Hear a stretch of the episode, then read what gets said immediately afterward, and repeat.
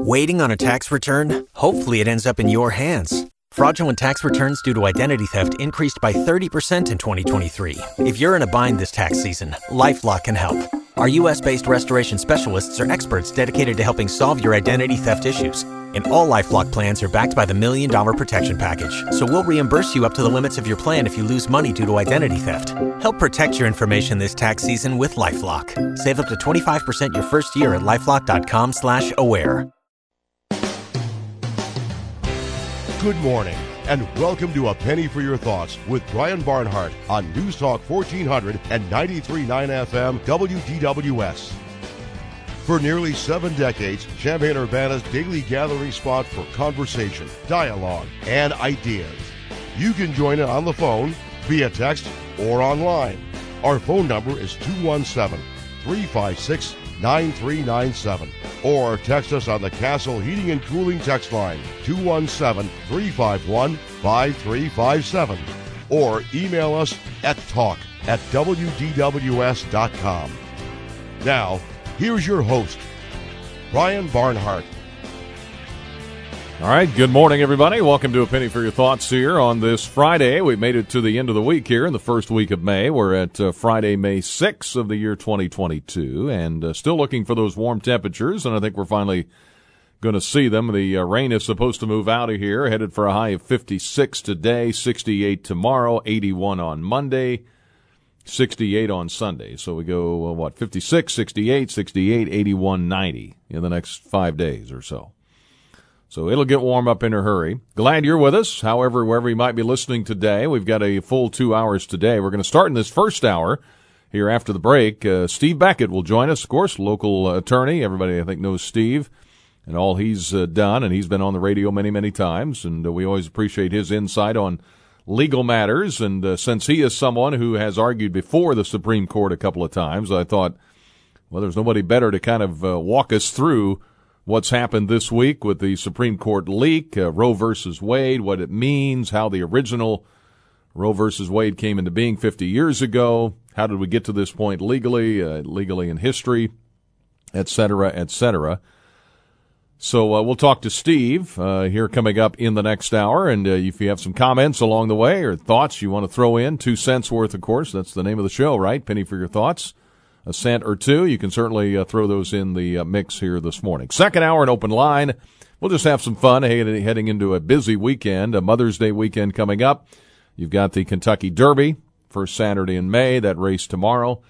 Uh, you've got, um, what, the Little Mermaid this weekend. Kiwanis Tom Jones Challenger League starts this weekend. Earth, Wind, and Fire is tonight. So we're gearing up for a, a, busy, busy weekend. Lots to talk about in the second hour. We'll get to that uh, along the way.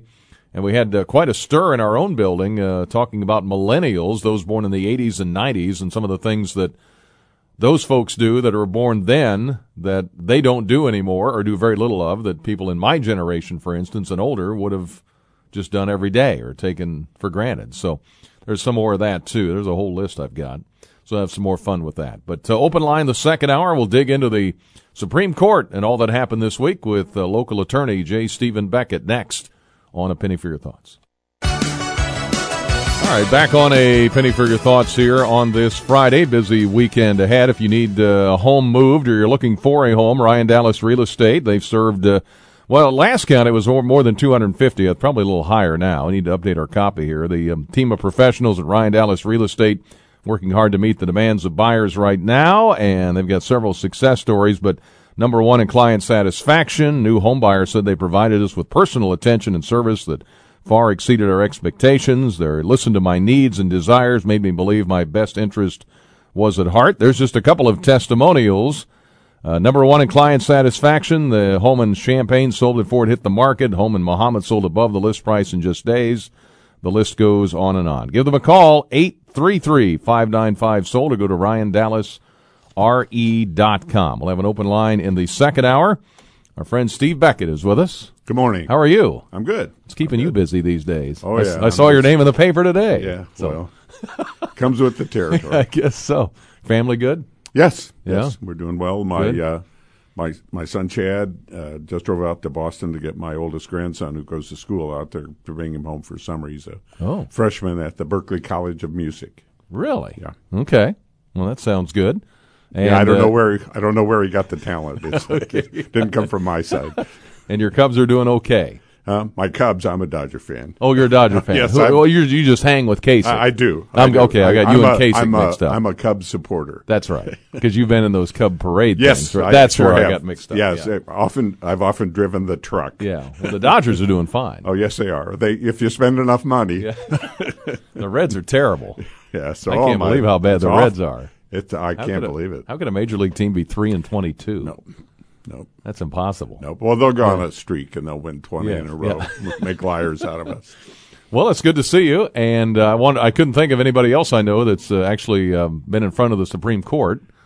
So I thought, as a student of the court and somebody that understands the Supreme Court, I thought I'd Sure. have you on. So uh, just give me your thoughts initially when you heard this happened, Well, I- leak. What went through your mind? I guess. Obviously there are two aspects to it. So Mm-hmm. the the first thoughts that I had were substantive about what the court was doing in overruling a, a, a precedent of about Mm-hmm. 50 years, and so that that's always uh, that's always tr- troubling, intellectually troubling, uh, as a lawyer troubling, and then depending on your point of view in life, you know, it could Mm-hmm. be troubling for your personal point of view too. But then the second part of it is, of course, is how in the world this happened, because uh, the confidentiality of the Supreme Court is extremely uh, important. You have to be able to have a process where the justices can do back and forth. Anybody who has seen the, there was an HBO movie about Muhammad Ali and about the decision in his case because the first vote in uh, Muhammad Ali's case before the United States Supreme Court was to affirm the lower court conviction, which would have been the end of the world for Muhammad Ali. But the person who was assigned the opinion, I can't remember which one, which justice it was, um, began to write the opinion, and his law clerk weighed in with him, and he and his law clerk then decided that he was going to change his vote, and so he drafted an opinion that would uh, reverse it, and so then we get to see in the movie the conference, and I guess people need to understand. So you have oral argument for, Yeah, before uh, the United yeah. States Supreme Court, Yeah. And the case is submitted to the justices following the oral argument for decision. They meet on the Friday of the week of that oral argument, and they do a preliminary vote. And in the conference, then the Chief Justice gets to speak first, and then the justices by seniority, which would be the time that they were appointed, get to speak all the way around the table uh, to the most junior ju- justice, and then they take a preliminary vote. Uh, and so, what uh, kind of a side note is interesting about that because of the case that I argued. Because I didn't real I didn't realize that at the time. I learned this from a book called The Brethren, uh, which was written in the mid 1970s, back when the court was all male. Um, is that during oral argument, oftentimes the justice who asks the most questions and is the you know is the hottest seat on the bench is the junior justice.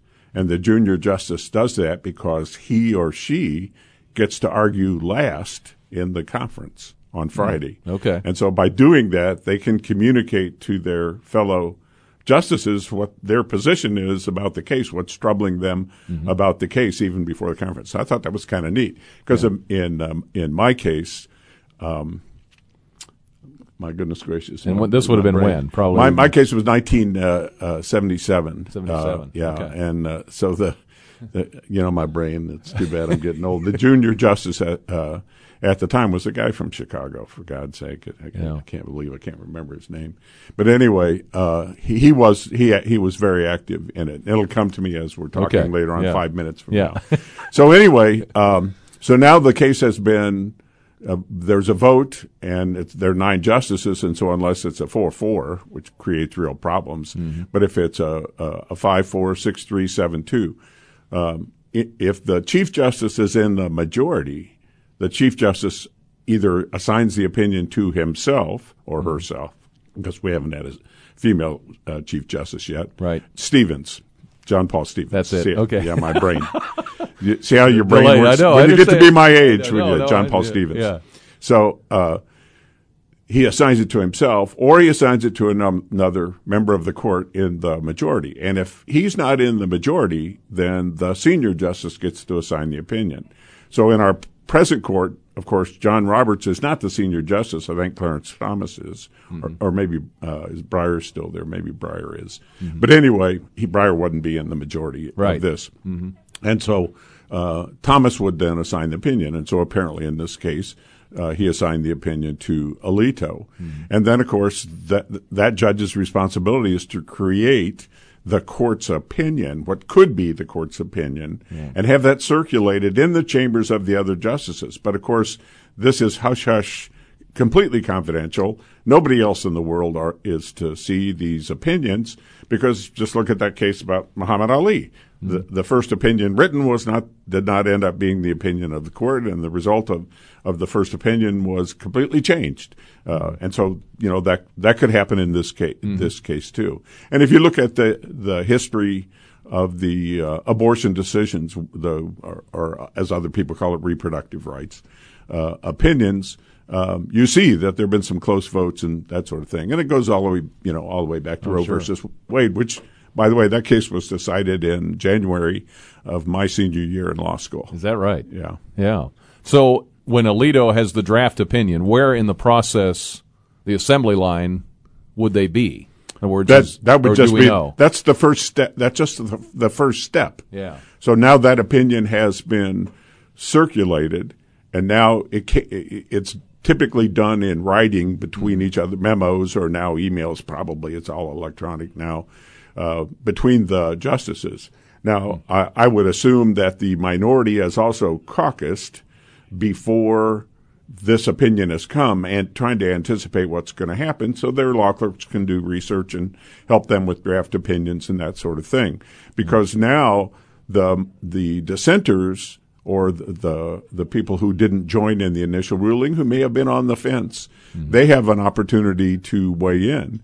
And so somebody might say, for instance, I'll join your opinion if you modify it and do this. Mm-hmm. Somebody else might say, I don't like the opinion. You know, you're moving me away. I may go to the other side. You can have could have that kind of give and take over the mm-hmm. period of time. Let's remember this particular opinion is drafted in February, I wouldn't be, have been surprised or be surprised if this is an opinion that isn't released on the very last day of the court's term, which yeah. is sometimes, you know, like June 25th. Right. Because you'll see as that last week of June comes, the that's, really big cases are when they come out. That's correct. That's yeah. correct. I remember I was yeah. teaching summer school um, when the uh, Obamacare uh, case was uh, decided, and uh, one of the students was on his computer and just said out loud to the class, uh, they just affirmed Obamacare. And so we stopped for a moment and I said, okay, tell me w- what it says.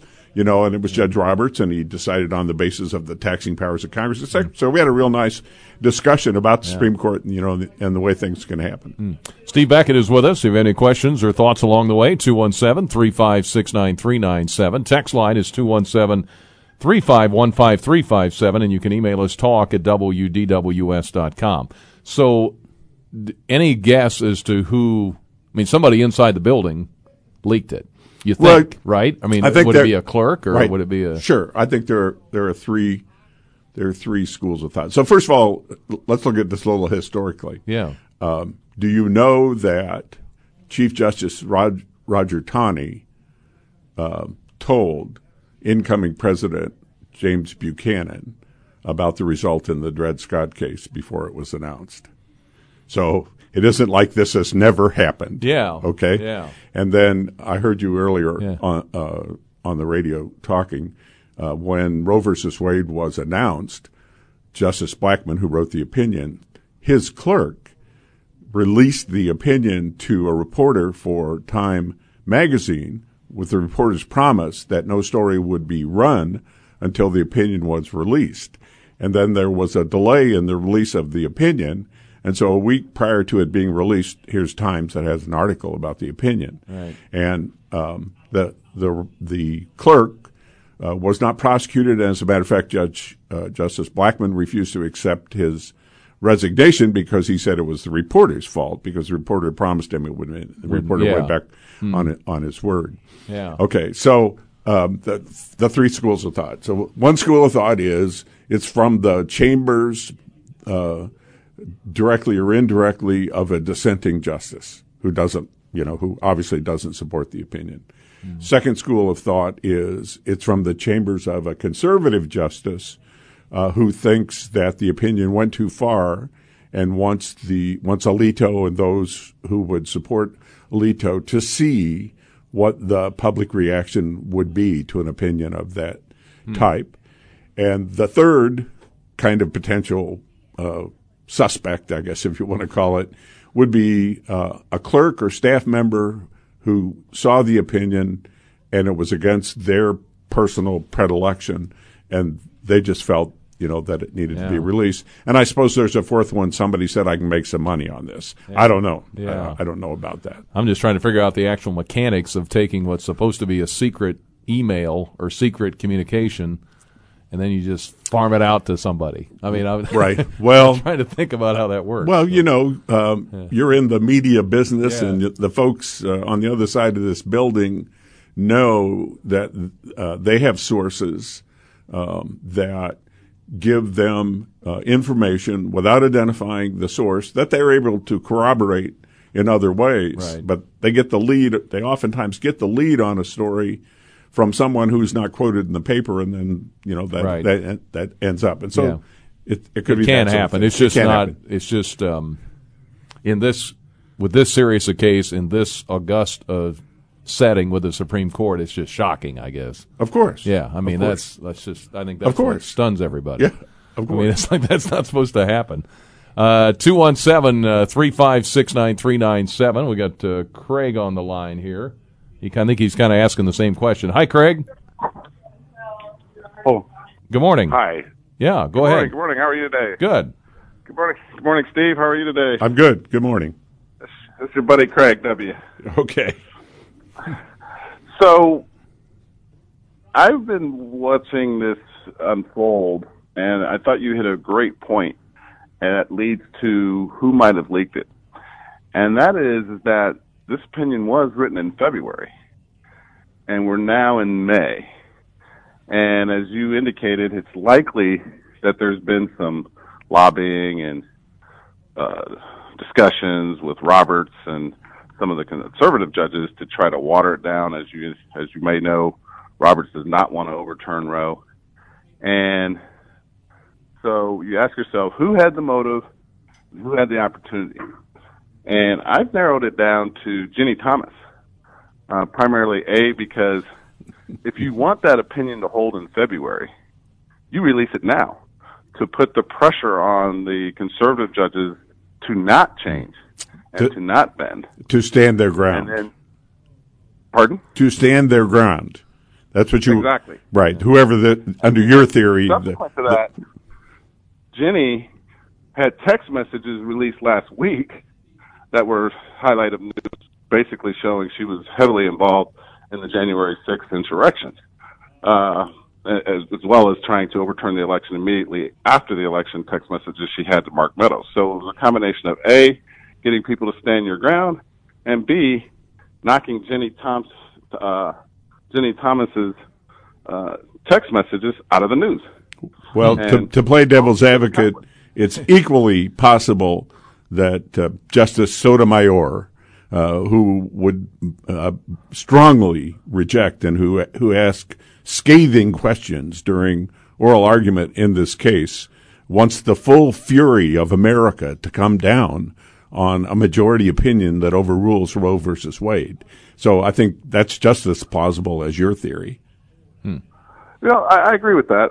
Uh, although I think the fury is what will harden the uh, harden the conservative core. I mean, you know, it's they're very comfortable in knowing that they what they're doing and what they're trying to accomplish, and they know that you know a substantial portion of the uh, America is against it. But I just wanted to throw that out there. I think it's a very uh, I think the leak is kind of irrelevant.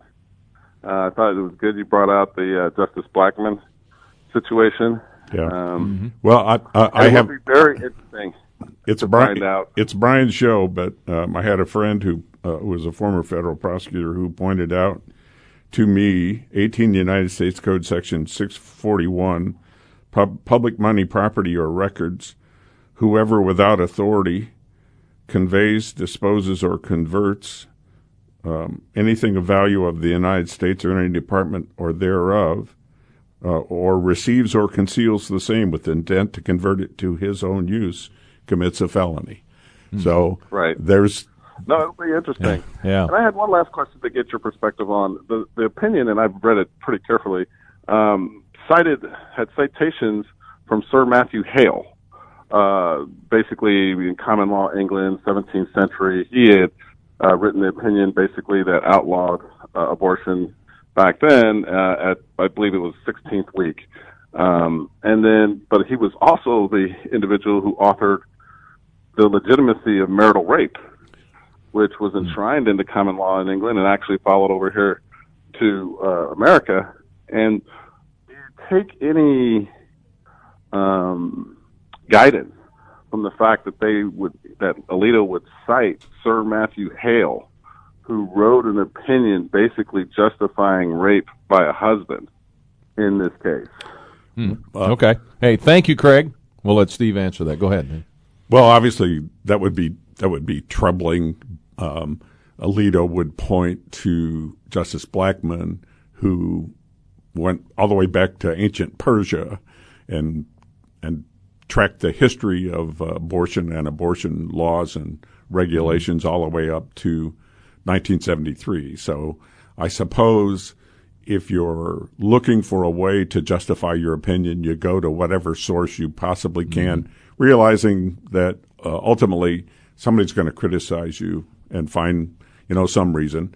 Uh, uh, obviously, uh, in our country uh, and probably around the world, uh, women were not recognized as equal human beings uh, and were treated almost as chattel uh, property uh, back in the Middle Ages, all the way Yeah. up, up through. Couldn't even vote until what, Right. 19, whatever. 20. Right. Well, the I think the Civil War amendments started the movement Mm-hmm. Yeah. uh, for equal rights for women, and particularly in, in suffrage, and that was 1920. Yeah. So Yeah. we didn't have women on juries until the 1930s. And so uh, Yeah, a lot of change. All right, I'm going to take a break. I'm going to talk to Steve a little bit about the original Roe versus Wade ruling and how they reached that decision because there's a lot of talk about, well, is that bad law or what did they force something through or the 14th Amendment, I think, comes into play on that, and you can explain that a little bit. Back in a moment. All right, our uh, news this hour is brought to you by First Mid Bank and Trust, providing financial solutions since 1865. Visit firstmid.com to find out more. More with attorney Steve Beckett. We could probably spend three hours on this, but we only got a half hour left, so we'll uh, hit what we can. Here's CBS with the latest Wall Street jobs and all of that.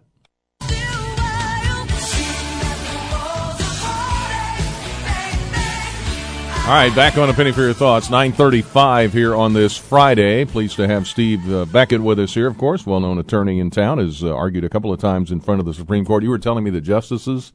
Yes. You had them all memorized. Well, I just re- I just to show you that I still do have a have a memory. Yeah. And I said so. I had uh, Burger, White, Blackmun, Powell, Brennan, uh, Stewart, uh, John Paul uh, Stevens, and now I, I I probably left somebody out because Mm, No, there, were that's nine. an impressive list. Yeah. Those are all Yeah. those are all big names. All right, so Roe versus Wade decided 50 years ago. Um, and again, we could spend a lot of time on this, but give me the elevator version, I guess, of how it became the law of the land, if you will, through the Supreme Court, because it went through the Fourteenth Amendment, right? Is that Well, it's is that it's sort of? actually there there there's a dual basis for it. Okay, but uh, if you don't have the civil rights amendments, the Thirteenth, Fourteenth, and Fifteenth Amendments of the United States, then um, the relationship in terms of individual rights and our state governments would have been dramatically different. Because let's remember, the Constitution is about the federal government, and the Bill of Rights is about our rights individually vis-a-vis the federal government, not the not the state governments. And so our rights were defined before the civil rights amendments of uh, or the Civil War amendments Right. were defined by our state constitutions. So then you get the, the Civil War amendments, and particularly the 14th Amendment, which basically says that no person uh, can be deprived of life, liber- liberty, or property uh, without due process of law under color of state law. So um, if a if a state sought to, uh, for example, conduct an illegal search and seizure, coming into your home to mm-hmm. seize property without a search warrant, uh, before that amendment, there was nothing uh, the federal the federal constitution had to say about it. Mm-hmm. Okay, because okay. it was the state authority, not the federal authority, and so eventually, over time, the U.S. Supreme Court applied certain principles from the Bill of Rights to the states, so that in Mapp versus Ohio, for example, using the exclusionary rule, if uh, state officers came into your home and and seized property without a warrant, that property could be suppressed and not used against you in a criminal trial. That's just an just an example. Mm-hmm. Yeah. So the the question of what is liberty then um, became came to the forefront, and starting in the late 1920s,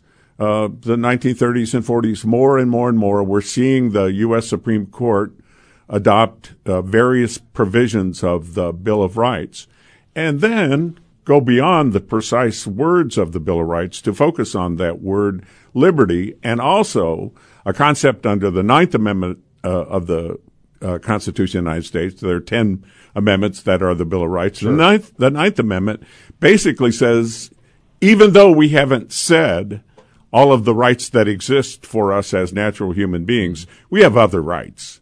And those rights are going to be protected as well.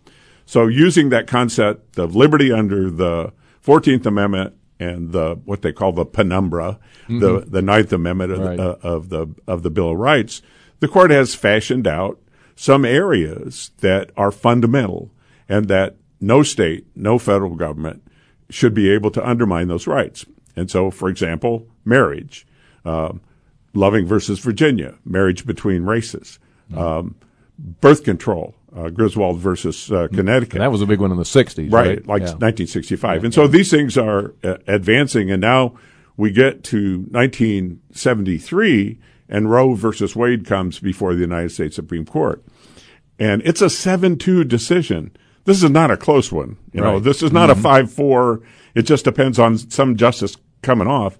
This is, and this is, this is not the Warren court. This is the Burger court. Mm. That's what's so fascinating about this, uh, uh, decision. And Warren Burger is in the majority, you know, and he's not exactly a, you know, a flaming liberal like people like talk about. And yeah. it's a really interesting uh, opinion to read. It's very lengthy. And basically Blackmun, um, traces the history of abortion and abortion re- uh, regulation, as I said, all the way from Persia up to, to 1973 and the state laws. And he basically uh, looks at the reproductive cycle and looks at trimesters. And it, as it turns out, most of the regulation and criminalization of abortion um, had to do with the aborting of a fetus that was viable. Hmm. Uh, what the word they used in the in the common law was quickened. Quickened was hmm. was the fetus. You know, was it quickened? Was it was it able to be alive? You know, on its own. On, on its, its, own. own okay, yeah. Hmm. and and so th- that's where the trimester part came. So in the first trimester, um, it's a it's a decision of the woman and her doctor. Okay, in the second trimester, under Roe versus Wade, then the state can impose some form of procedural regulations on how these abortions occur. Uh, but under no circumstance, like rape and incest and the health of the woman, that can't that can't be touched. In the third trimester, the states have uh, much more power, you know, mm. to regulate the procedure because it's believed, uh, and the medical uh, part of the opinion basically supports this, is that the mm. the fetus is completely viable, and in essence, you would say Mm. No, no doubt about it as a human being. And so the great debate comes from those who philosophically believe, or uh, whatever the word is, that from the moment of conception there is life, then they're never going to agree with that first trimester mm-hmm. analysis. Mm. Right. And that's where the fights have been since then, right? Right. Over the, that's correct. The time. Right. Because this Mississippi yeah. law then it says a 15 week. Yeah. Okay. And, and 15 weeks is in the first trimester.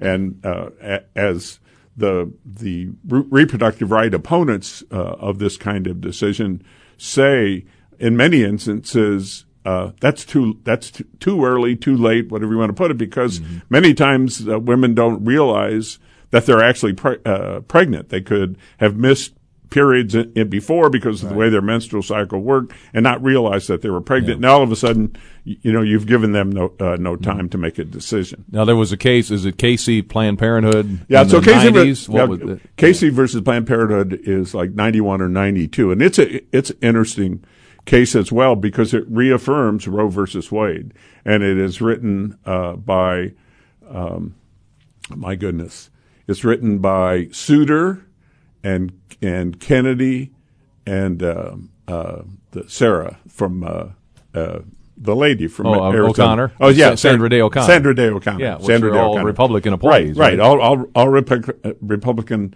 uh, appointees, and so it isn't again like I say this evolution, if you want to call it, of Roe versus Wade to where we are today, has not been you know uh, these crazy left liberal uh, justices who have foisted uh, their ideas of life on us. It's it's a mix. It's mm-hmm. a mix of people, and it's been there 50 years. Mm-hmm. So some people thought. Now, can you explain this to me? I'm trying to sort it out. But the Mississippi law, the the Mississippi had this law, knowing that it would be challenged, right? Well, sure. That, and then it would. So well, they.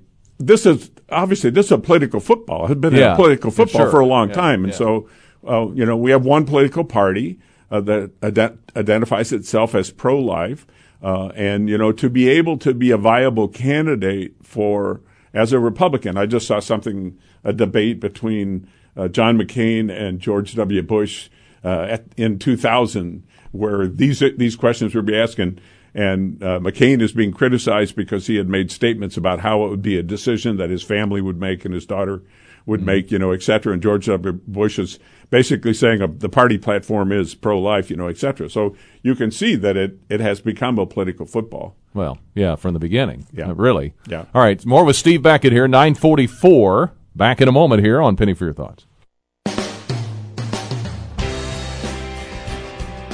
It's the second hour of A Penny for Your Thoughts with Brian Barnhart on News Talk 1400 and 93.9 FM WDWS.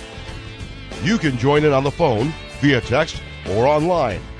Our phone number is 217 356 9397. Or text us on the Castle Heating and Cooling text line 217 351 5357. Or send an email to talk at WDWS.com. Now, here again, Brian Barnhart. All right, welcome back. Hour number two of A Penny for Your Thoughts. We had attorney Steve Beckett with us in the first hour. If you missed any of that, we'll have the uh, podcast up here in just a little bit and appreciate his time today. Uh, being with us in that first hour. You can join us here on an open line in the second hour. Man, a lot to talk about. Uh, a lot of things happening. I mentioned Mother's Day weekend, Kentucky Derby, Little Mermaid at the Virginia, Kiwanis Jones, uh, Kiwanis Tom Jones Challenger League. You've got um, Earth, Wind, and Fire coming up. So, uh, boy, lots of things happening. Proms happening across uh, the area. I know Mahomet's having theirs this weekend.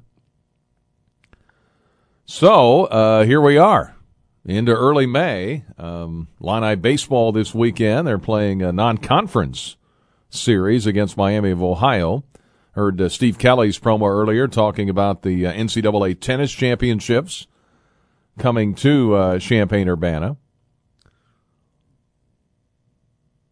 So uh, lots of things ahead here in the month of May, and of course the Illini baseball season heading down the stretch as well. Softball will be at the uh, Big Ten tournament coming up uh, next week as well. 217-356-9397. Text line is 217-351-5357, and you can email us talk at wdws.com. Our newscast at the uh, bottom of the last hour brought to you by First Mid Bank and Trust. Our Newscast at the top of the hour is brought to you by Luther Falls Custom Kitchens. Granite and quartz. prices starting at just $35 per square foot installed. 2706 North Mattis Avenue, Champaign. Visit online at lutherfalls.com. All right, some open line time. We'll throw some things in the mix here as we go. Spring Green now in their 37th year. Your local family owned and operated Spring Green been committed to beautifying your neighborhood through quality service and professionalism. Spring Air, they uh, Spring Green, they offer aeration, fertilizing, weed care, disease control, lawn insects control, seeding, tree and shrub care, house perimeter insect control, and more.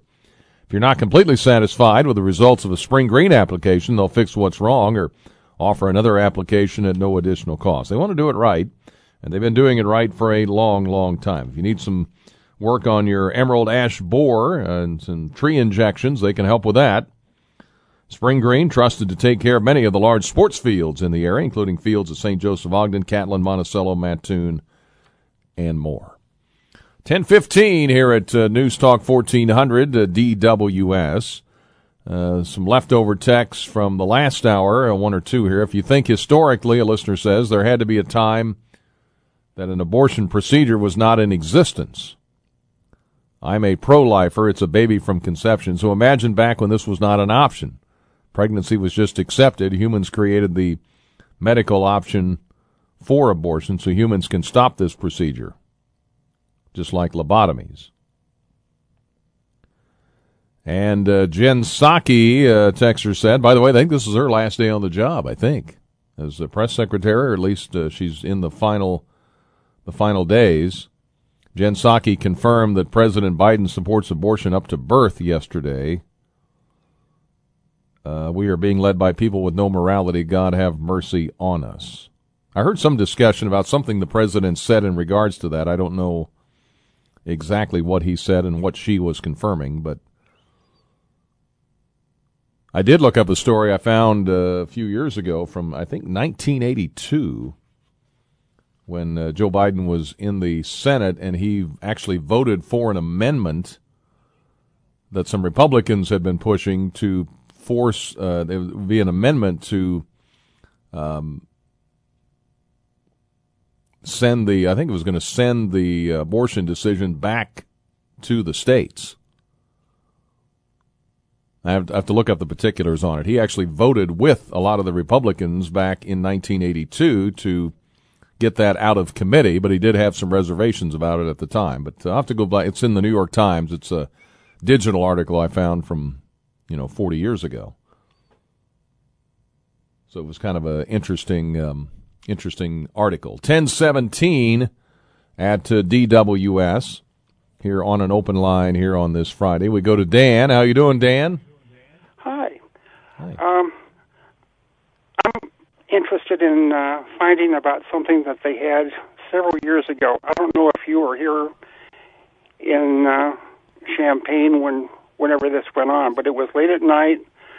Uh, two Republic or one Republican, the other one Democrat. Uh, let's see, one of them was uh, oh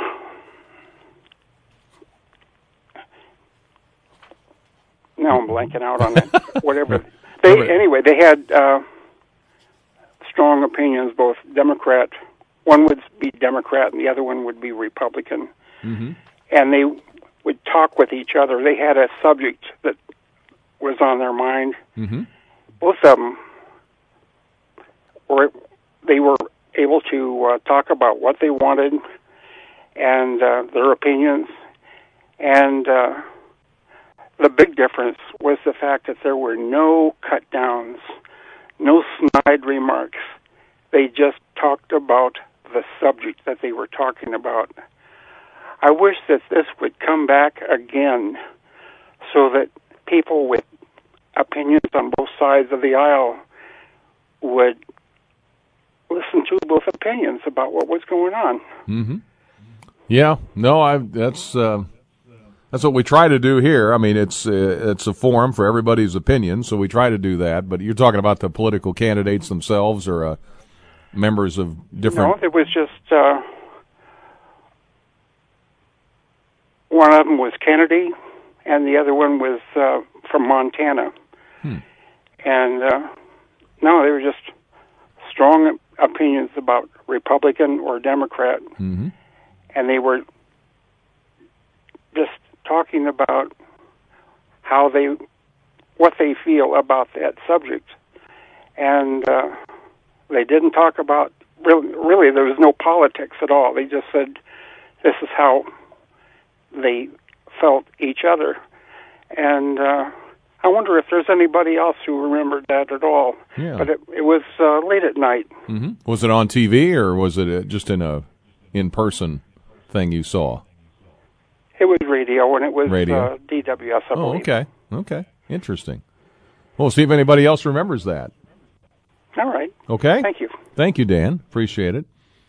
Uh, it was a new era in Washington in 1981. Abortion rights activists were terrified. With an anti abortion president, Ronald Reagan, in power and Republicans controlling the Senate for the first time in decades, social conservatives pushed for a constitutional amendment to allow individual states to overturn Roe v. Wade, the Supreme Court ruling that had made abortion legal nationwide several years earlier. The amendment, which the National Abortion Rights Action League called the, quote, most devastating attack yet on abortion rights, cleared a key hurdle in the Senate Judiciary Committee in March of 1982.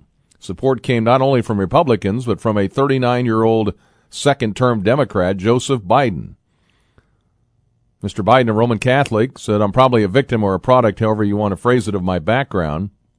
Said at the time, the decision, he said, was the single most difficult vote I've cast as a U.S. Senator. The bill never made it to the full Senate, and when it came back up the following year, Mr. Biden voted against it. His back and forth over abortion would become a hallmark of his political career. Uh, Mr. Biden entered the Senate back in 1973 as a 30 year old practicing Catholic who soon concluded that the Supreme Court, quote, went too far on abortion rights in the Roe case. He told an interview the following year a woman shouldn't have the sole right to say what should happen to her body. By the time he left the vice president's mansion in early 2017, he was a 74 year old who argued a far different view. The government doesn't have a right to tell other people that women they can't control their body, as he put in 2012. Anyway, so that was the amendment I remember uh, reading about in the uh, in the past from 40 years ago. All right, 1021 at uh, DWS on a penny for your thoughts. Let me get a break in. Back with more here in just a moment as we continue here on this Friday.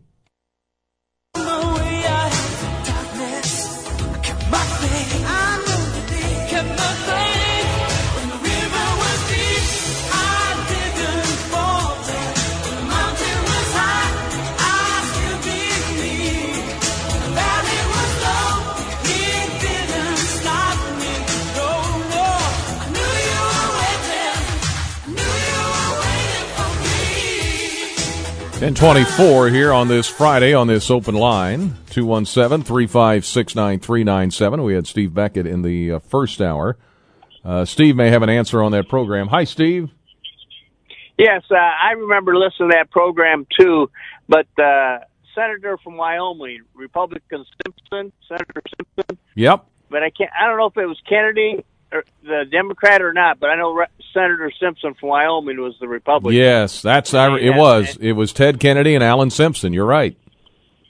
and I remember listening to that. Yeah, it was kind of a it was a it- yeah, it was a little shorter segment. Yeah, I remember now what he's talking about. That's absolutely right. Right. Yeah.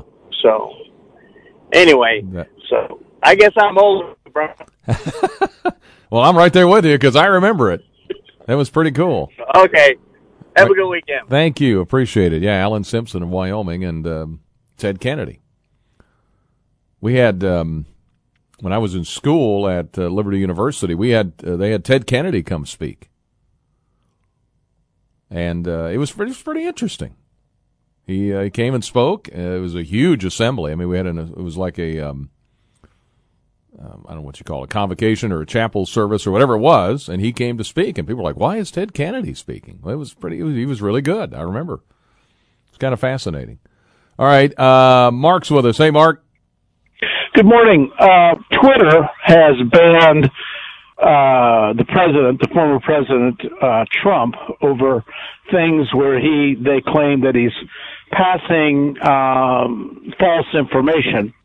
And yet, I noticed in the Sunday paper with the resident anti-police columnist, he published a statement in which he said Joshua Manning Carter watched as R.T. Finney shot Kiwane Carrington one time in a che- in the chest when uh, Kiwane Carrington was sitting on the ground.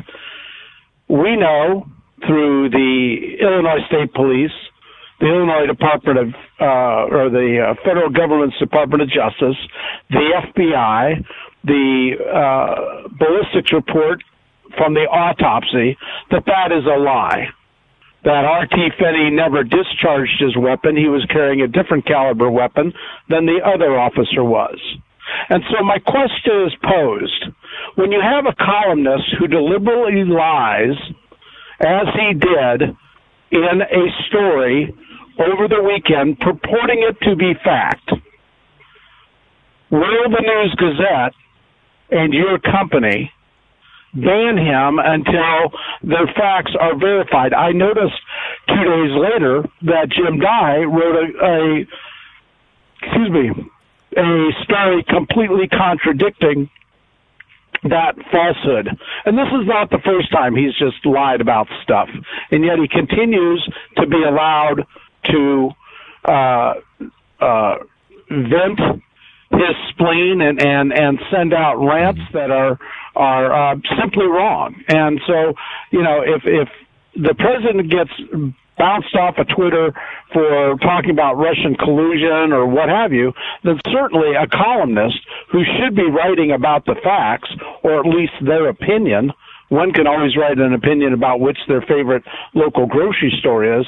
That is not purported to be fact, but he wrote it as if it was a fact, and it was not a fact. It was a lie. Yeah, well, Jim Dey and I talked about that quite a bit yesterday. I don't know if you heard all of that, but uh, so I will listen on the podcast. Yeah. But but again, this is the problem that we have is that when he writes this, and he'll be back to more more anti-police stuff.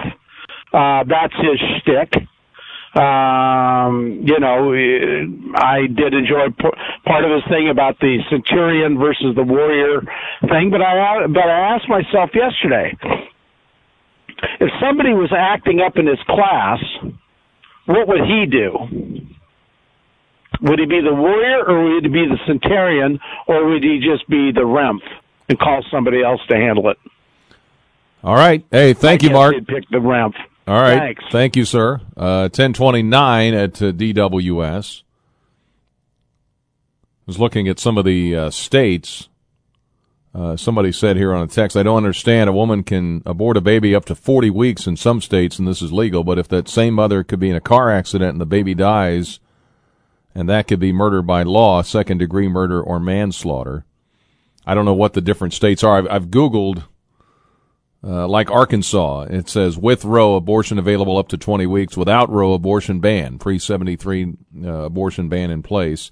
California abortion available up to viability with Roe, without Roe abortion protected by state law prior to viability. There's a lot of those. I don't know about specific weeks. Uh, Georgia, they say with Roe abortion available up to 20 weeks, without Roe abortion banned. Existing law prohibiting abortion after six weeks of pregnancy not yet in effect.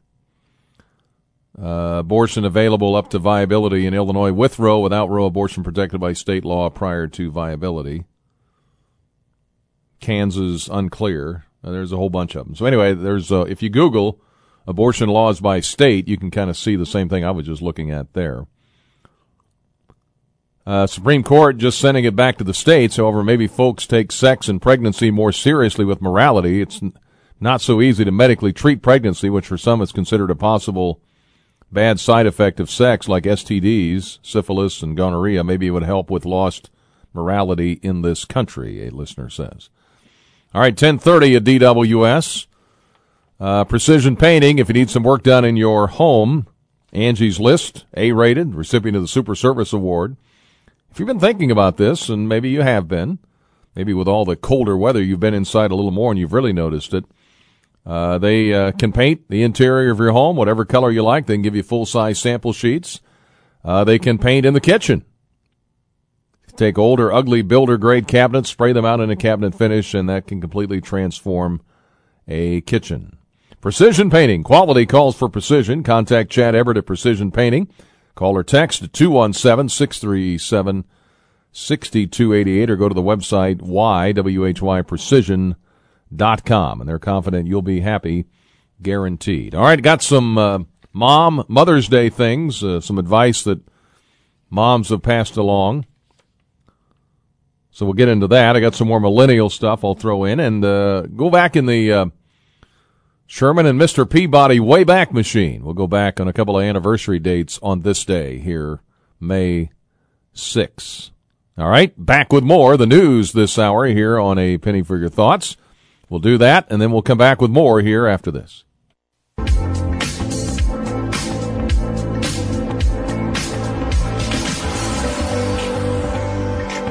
All right, we're on a uh, penny for your thoughts here. 1034 at uh, News Talk 1400 DWS. Mother's Day coming up this weekend, the Kentucky Derby. Um, I don't think this is the exact date of Secretariat's win at the uh, Kentucky Derby, but, um, you know, Seattle Slew's in that mix. I think 45 years ago, uh, over the weekend on Saturday, Seattle Slew won the 103rd Kentucky Derby. But uh, my favorite horse was Secretariat, and here's what that sounded like when he won the Derby back in May of 73. They're at the head of the stretch, and Sham is the leader. He leads it by a length. Secretariat is in the center of the racetrack and driving. Shecky Greene now drops back. Coming on a bit is Forego, our native on the outside. Now and they're in the stretch. It's Sec- Secretariat. Secretariat on the outside to take the lead. Sham holding in second. It's Secretariat moving away. He has it by two and a half. Sham then on the outside, our native. The wire, it's going to be Secretariat. He wins it by two lengths. Sham is second. Our native third by an inch. Forego is fourth. Restless Jet is fifth. And it looked like Navajo might have gotten up for sixth. By the way, Seattle Slew uh, won. Uh, that's a different race, of course. In '77, Seattle Slew won the 103rd Kentucky Derby. Went on to take the Preakness and the Belmont. But on this day, or, or tomorrow anyway, May 7th, 45 years ago, he won the Kentucky Derby, and then he died on the same day in 2002, 25 years to the day after he won the Derby. The other Wayback Machine event uh, was the explosion of the Hindenburg. And if you if you watch the Waltons, they covered that explosion on the TV show. Uh, I think with John Boy there. But um, 85 years ago, 1937, the uh, German Zeppelin airship Hindenburg caught on fire, crashed as it was coming in for a landing in New Jersey. And a young uh, reporter, fairly young reporter, was there uh, from Chicago. And uh, you've probably heard this audio before, but here's what it sounded like when the Hindenburg was coming in and then exploded. Starting to rain again. The rain had uh, cracked up a little bit. The back motors of the ship are just holding it uh, just enough to keep it from. It bursts into flames. Get it started. Get it started. It's crashing. And it's crashing. It's crashing terrible. Oh my! Get out of the way, please. It's burning, bursting into flames, and and it's falling on the mooring mast, and all the folks between it. This is terrible. This is the one of the worst catastrophes in the world. Oh, it's it's, it's, it's like twenty, oh, four or five hundred feet into the sky, and it, it's a terrific crash, ladies and gentlemen. The smoke and the flames now, and the flame is crashing to the ground, not quite to the mooring mast. All the humanity and all the passengers screaming around it. I told you, I can't talk to people. His friends are out there. It's, it's, it's, uh, oh, I, I can't talk, ladies and gentlemen. Honest, it's just laying down massive smoking wreckage. Yeah, all of that. 30, uh, 1937, 85 years ago when that happened. And I've seen the video of this. I mean, they've got cl- video clips of it. 97 people on board, 36 died. I, when I saw the video, I thought, how did anybody survive that? Because it just went up in flames. On this day, 85 years ago, the Hindenburg. You can look it up. All right, Big Mike's Mattress Warehouse. If you need a mattress, give Big Mike a call, 217 202 2821 to set up an appointment to see him about a mattress. He's been doing this a long time. He's now at 405 South Neil across from Fannie May Candies, the uh, back parking lot of Do It Best uh, Hardware, if you're looking for it. Uh, yellow and red signs, you can see it. Uh, they've got Spring Air, Therapeutic, and Bemco. They got the uh, quality names there in mattresses. They can get you great deals on queen sets or king sets. The best thing is, you know, there's there's no overhead, so he can give you a great price. And when you see the place, you'll understand what I'm saying. But uh, just call him directly, 217-202-2821. 217-202-2821 for Big Mike's Mattress Warehouse. That's Mike's direct number, and he'll get you set up and give you a great deal. on a mattress. 1038 at DWS. Back in a moment on a penny for your thoughts. Open line until 11.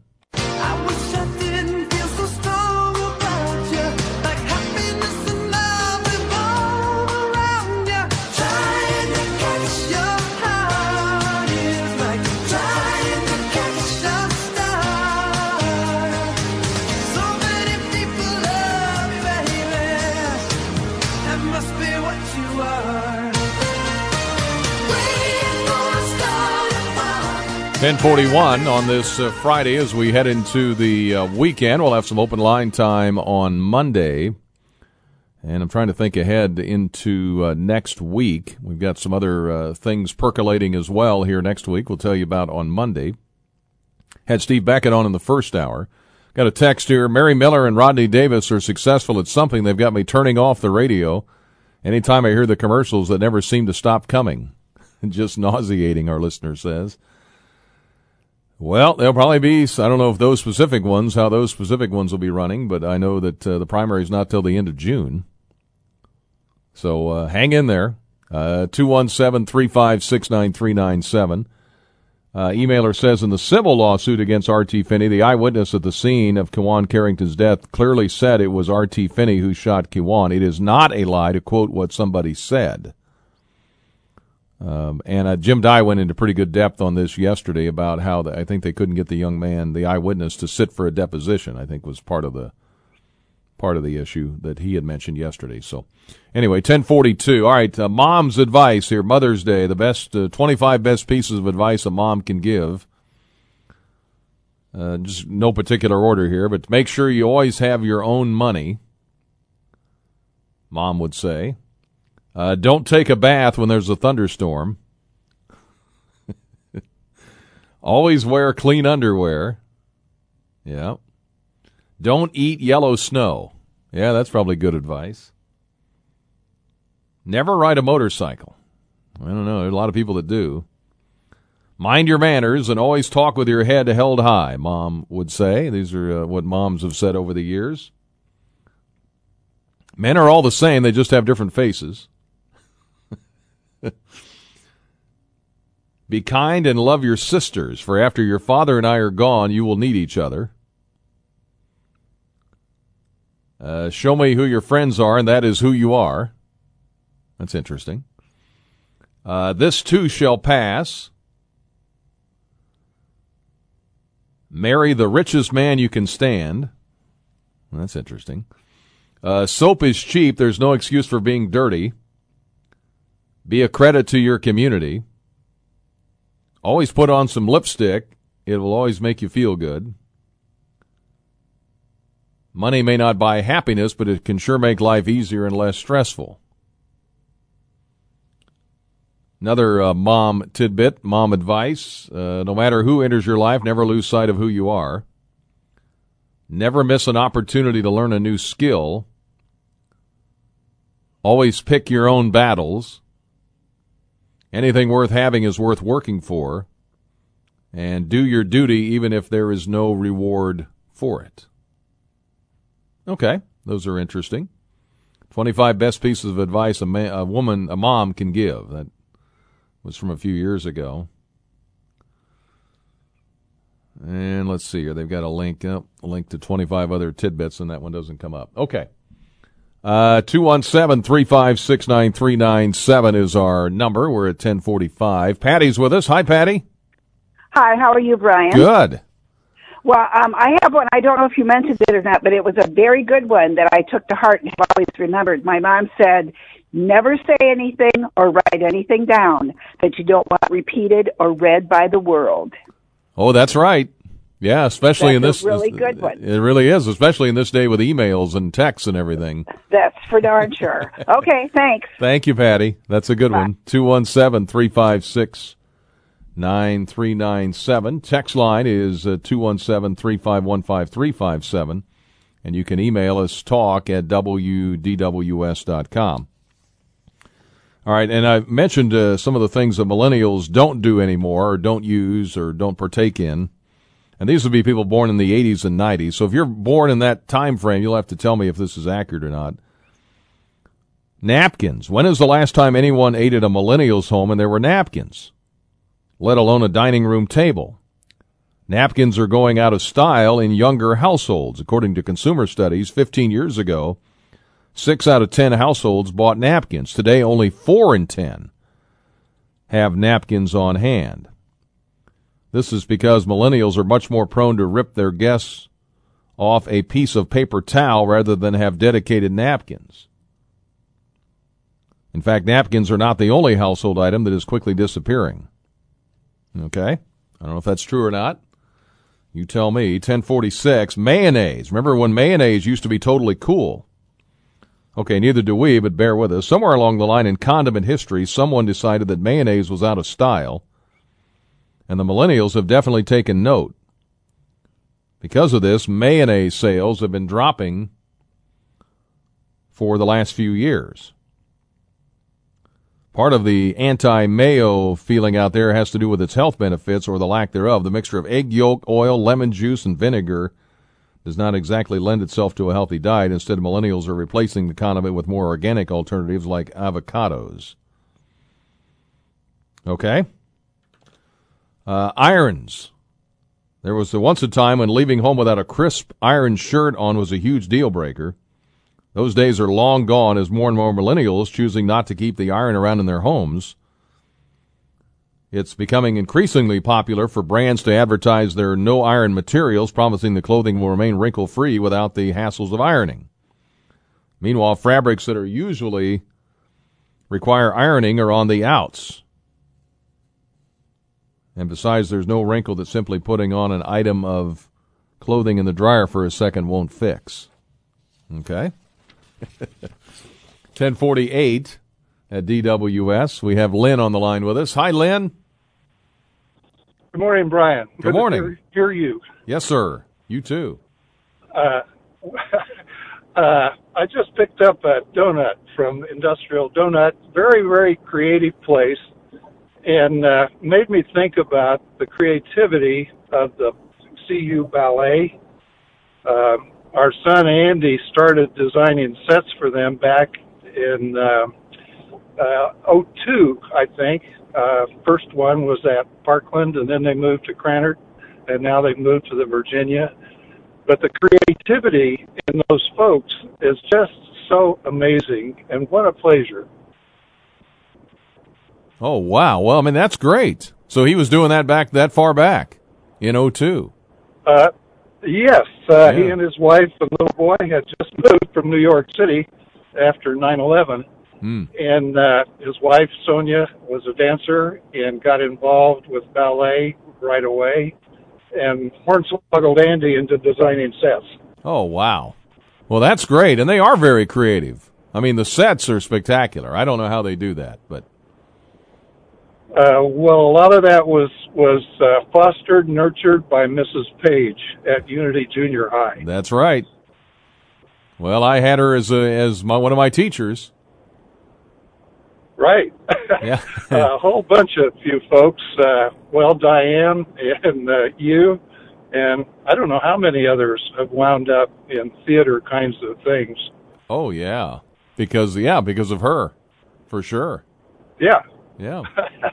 well, y'all had the flame. She just uh, fostered the flames, I think. I think you're right. Well, thank you, Lynn. That's a good story. Thank you. you. I appreciate it. All righty. Yeah. See you, Brian. Thank you. See you All later, right. Lynn. Bye-bye. Uh, 1050. Uh, landlines, of course, are on their way out. Even my parents got rid of their landline, so that's that's one that millennials don't use. In fact, my daughters, who are more, I think, Gen Z, I think, but are like, you know, it's the first time they saw a um, wall, a phone on the wall, they were like, "What is that?" Uh, lottery tickets. Millennials are a generation facing some debt, rising housing prices. But for anyone who thinks these financial realities will make playing the lottery more enticing, think again. That generation is not willing to bet their money on the lottery. A Gallup survey found that while 61% of people ages 50 to 64 played the lottery, only about a third of people between the ages of 18 to 29 are doing the same. The generation simply scratching lottery cards off their list of must do's. For anyone who wants to understand millennials, just try walking a mile in their shoes. And for anyone planning on doing so, just make sure not to slip on some high heeled stilettos. Millennials are no longer head over heels for the high heel. Millennials would rather go for something more comfortable. For this reason, sneaker sales booming across the country. And more and more celebrities starting to advertise sneakers.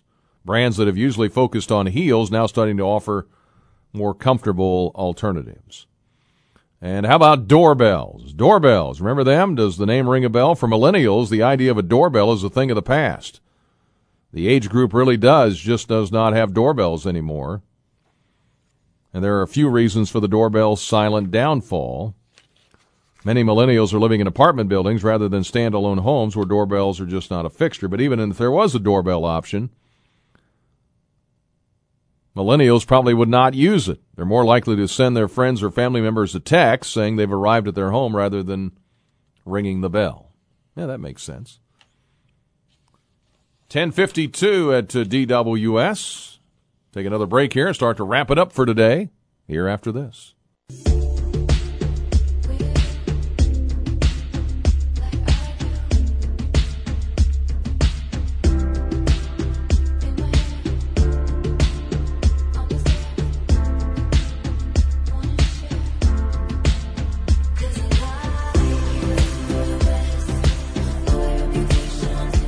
1056, just a couple minutes to go here before the uh, top of the hour. Gallo Miller Paint and Collision Repair, one of our sponsors here on A Penny for Your Thoughts, 20 plus years in business.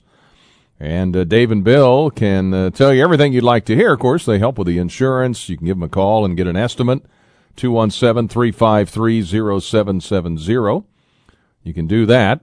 Uh, they're conveniently located on the south side of I-74 between the Neil and Prospect exits and they know that it is a hassle to have your car repaired, and uh, nobody wants to deal with that. I mean, look, the insurance, the what am I going to do for a vehicle now? How am I going to get my kids to school? We know how am I going to pick up my grandkids? Whatever it is, I mean, it's not it's not convenient, but uh, they help kind of take the sting out of all this. And uh, they know the collision repair business inside and out. They're hands on. They're in the shop south side of I 74 between the Neil and Prospect exits. Millennials, a texter said, probably never had a Hotmail account or used dial up internet. trying to think, if you were born in the 80s, trying to think when, a, when the dial ups were still around. Yeah. Hmm. Yeah, maybe. And a texture says, I disagree with doorbells. Video doorbells are what millennials use. Yeah, you've got those new ring ones, right? That you can see the who's standing at the at the door. I found this one interesting. Millennials are cleaning their grocery lists of soap bars, the once popular hygiene product becoming less and less common to see in the showers of millennials across the country. But why are so many calling soap bars a wash? According to Market Watch, 60% of millennials feel that bars of soap are crawling with germs. They'd rather use body wash to clean themselves. And while 60% of Americans over age 65 said they would wash their face with bar soap, only a third of millennials said the same. Strangely enough, while the bars of soap are out, a viral trend of soap cutting is totally in. If you can't use it, cut it, we guess. and I never even thought about this one. Even uh, ever bring some wine to a picnic or another relaxing outing and realize that someone forgot the most important thing, a wine cork. Well, apparently the millennials have experienced this issue and know it all too well. Because of this, millennials are traditionally, or I'm sorry, millennials are overwhelmingly choosing to go with screw off wine tops rather than the traditional corked bottles. Millennials as consumers focused on having wine that is friendlier for bringing to friends' homes or other gatherings, and judging by their buying habits, Wines with corks do not fit that bill. Instead, millennials are so much on the go, they need their wine bottles to match. That's interesting. All right, uh, 1058, out of time here. We've got uh, CBS News coming up here at the uh, top of the hour.